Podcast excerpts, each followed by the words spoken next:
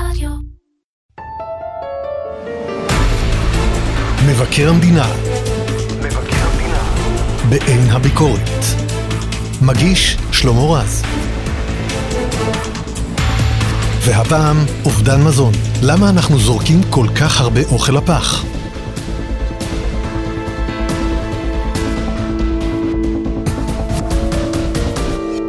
שלום שירי מילוא לוקר. שלום. את uh, כתבת את הדוח אובדן מזון, השלכות חברתיות, סביבתיות וכלכליות. ולפני שאני אשאל אותך שאלה, אני רק אספר לך מה קרה איתי הבוקר. כשרציתי להכין לעצמי כריך, פתחתי את המקרר וראיתי העגבניה שהיא כבר לא נראית משהו, והתלבטתי מה לעשות איתה. לזרוק, לאכול. היא כנראה עוד אכילה, אבל כאמור לא נראית כבר משהו. זה היה נקרא אובדן מזון, אם הייתי זורק אותה לפח?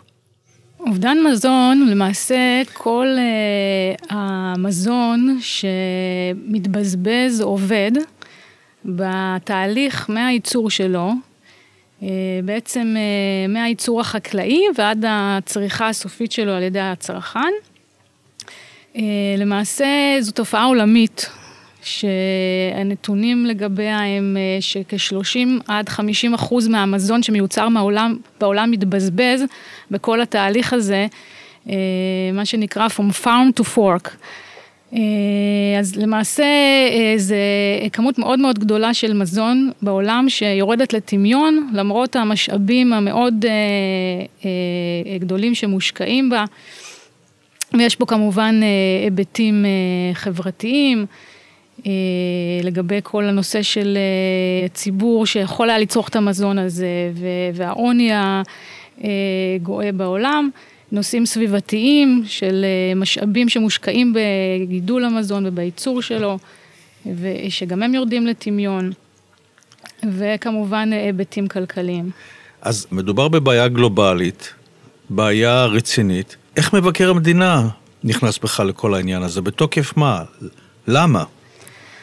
אז זה באמת לא נושא ביקורת קלאסי של מבקר המדינה, זה נכון.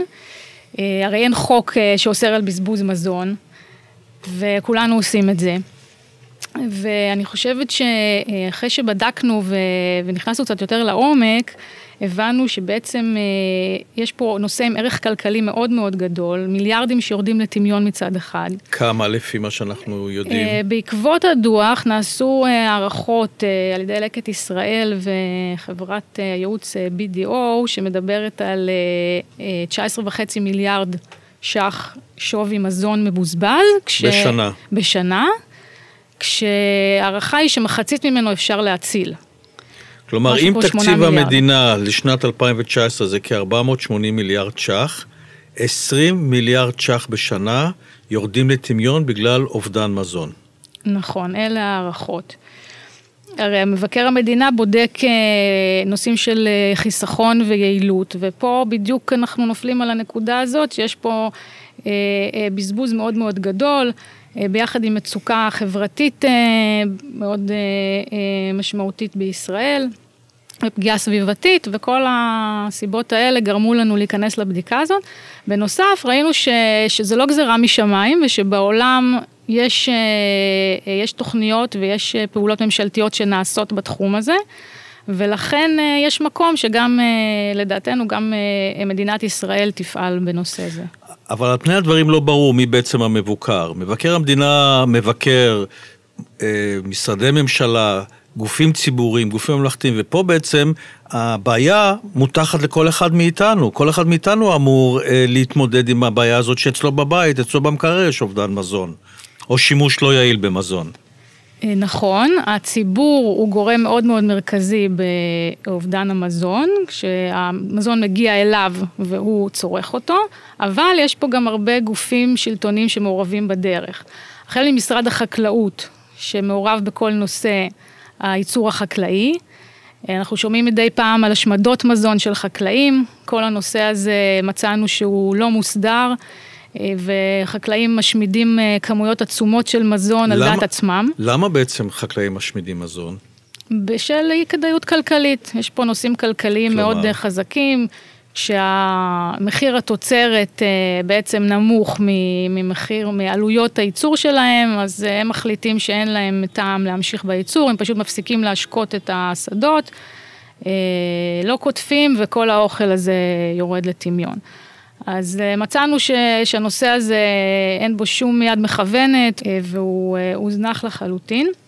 הגופים הנוספים ש, שנוגעים בדבר זה גם משרד החינוך וכל הנושא החינוכי שהוא מאוד מאוד משמעותי מבחינת חינוך הציבור לערך מזון ול, ולא לבזבז אותו אוכל בעצם מגיל הגן דרך כל מערכת החינוך.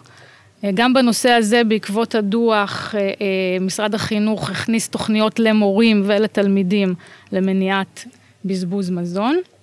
ויש את כל הגופים הציבוריים, שגם הם ספקי מזון וצרכני מזון מאוד גדולים, כמו צה"ל, כמו שב"ס, משטרה, בתי החולים הממשלתיים, שגם שם מתבזבזות כמויות עצומות של מזון. ו- וגם פה יש מה לעשות, גם פה המלצנו uh, לגבי פעולות שניתן לעשות בשביל uh, למנוע את הבזבוז הזה. מה היו ההמלצות שלנו בעצם? אז uh, לפחות לגבי צה"ל, uh, ראינו שהבזבוז באמת uh, מאוד מאוד גדול ויש מה לעשות, ו- ובעקבות הדוח uh, בין היתר, צה"ל uh, תורם אלפי uh, מנות של, של uh, מזון בחודש, כלומר, לפני הדוח שלנו צה"ל פשוט זרק כמויות אדירות של מזון, במקום לתרום אותה? נכון, הייתה תקופה מסוימת שתרמו, אחר כך הפסיקו, ובתקופת הביקורת למעשה, הם חזרו לתרום, ועוד העלו את הכמויות, ביחד עם לקט ישראל. לקט ישראל זה עמותה שמתעסקת ב... נכון, בהצלת מזון למעשה, זה עמותה שהיא, זה, זה הנושא העיקרי שהיא עוסקת בו, היא מצילה מזון לחקלאות בעיקר, ומעבירה אותו דרך עמותות לנזקקים. אז גם, גם צה"ל, גם במשטרה, גם בשב"ס, הנושא הזה עלה. אלינו כל מיני רעיונות לתמריצים, בנושא של מכרזים ממשלתיים, שלמעשה חלק מהתנאים יהיה נכונות של, ה, של הספקים, לתרום מזון ולבצע פעולות למניעת בזבוז המזון, ועוד יהיה לתמריצים בהקשר הזה. מעבר לעניין, נאמר, החברתי, שנראה מאוד יפה, העובדה שמנסים להציל מזון לקראת תפוגה, זה נכון בכלל מבחינה כלכלית? אם צה"ל מתגייס עכשיו ונותן כמויות מזון, תורם כמויות מזון, יכול להיות שהתרומה אולי יותר מה שההשמדה של המזון. ברגע שהמזון כבר יוצר, והוא כבר קיים, אז אין, אין שום ערך כלכלי בלהשמיד אותו. השיקולים היחידים של צה"ל בהקשר הזה, קודם כל, שלא יהיה מצב שבגלל שסומכים על התרומה שלהם, אז צה"ל ימשיך לייצר באופן לא יעיל. כלומר, צה"ל מבחינתו קודם כל צריך לספק מזון לחיילים בצורה יעילה וחסכונית, ואחר כך מרגע שנוצרים עודפים, אז, אז לתרום אותם. וזה מה שהוא עושה כיום. מבחינה הזאת אין, אין פה בזבוז או, או איזו פגיעה, פגיעה כלכלית. אנחנו גם ערים להמון עמותות שבעיקר הן מעלות פרופיל לקראת החגים. באמת צריך אותם, הן באמת תורמות להתמודדות עם בעיית מזון אצל אוכלוסיות חלשות יותר, או שהן פועלות ממניעים אחרים? תשמע, אנחנו יודעים שהמגזר השלישי בישראל יש לו תפקיד משמעותי במקרים של אוזלת יד של המדינה להתמודד עם בעיות של עוני ורעב הרבה פעמים של אוכלוסיות מסוימות או חוסר בעצם ביטחון תזונתי, כמו שכבר כתבנו בדוח אחר שלנו בנושא ביטחון תזונתי. לכן יש מקום לעמותות האלה, יש הרבה אנשים ש... שזקוקים ומחכים לאוכל הזה וסומכים עליו, ולמעשה יש שתי עמותות גג, שזה לקט ישראל ולתת, שהן עמותות שבעצם אוספות את המזון העודף הזה, גם מהחקלאות וגם מה... בעצם מרשתות השיווק, ומעבירות אותו לנזקקים באמצעות אותן עמותות. כלומר, העמותות האלה הם חלק חשוב בעברת המזון הזה לנזקקים, כי זה איזשהו מנגנון ש, שככה מגיעים לאנשים.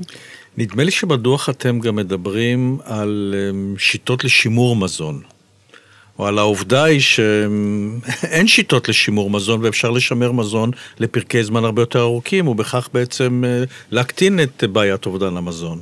נכון, יש את כל הנושא של אחסון המזון, שהרבה מאיתנו לא יודעים איך לאחסן מזון על מנת שישמר ליותר זמן, בעיקר מזון טרי, וכל הנושא הזה הוא, הוא באמת אה, לוקה בחסר, אה, גם הוראות האחסון שאנחנו מקבלים על המוצרים שאנחנו קונים, בדרך כלל לא אומרים לך כמה זמן המוצר הוא, אה, הוא טוב לשימוש אחרי שאתה פותח את, ה, את האריזה שלו, כלומר כתוב לך איזשהו תאריך, אתה לא יודע אם זה לפני פתיחה, אחרי פתיחה, מה אתה אמור לעשות עם ה...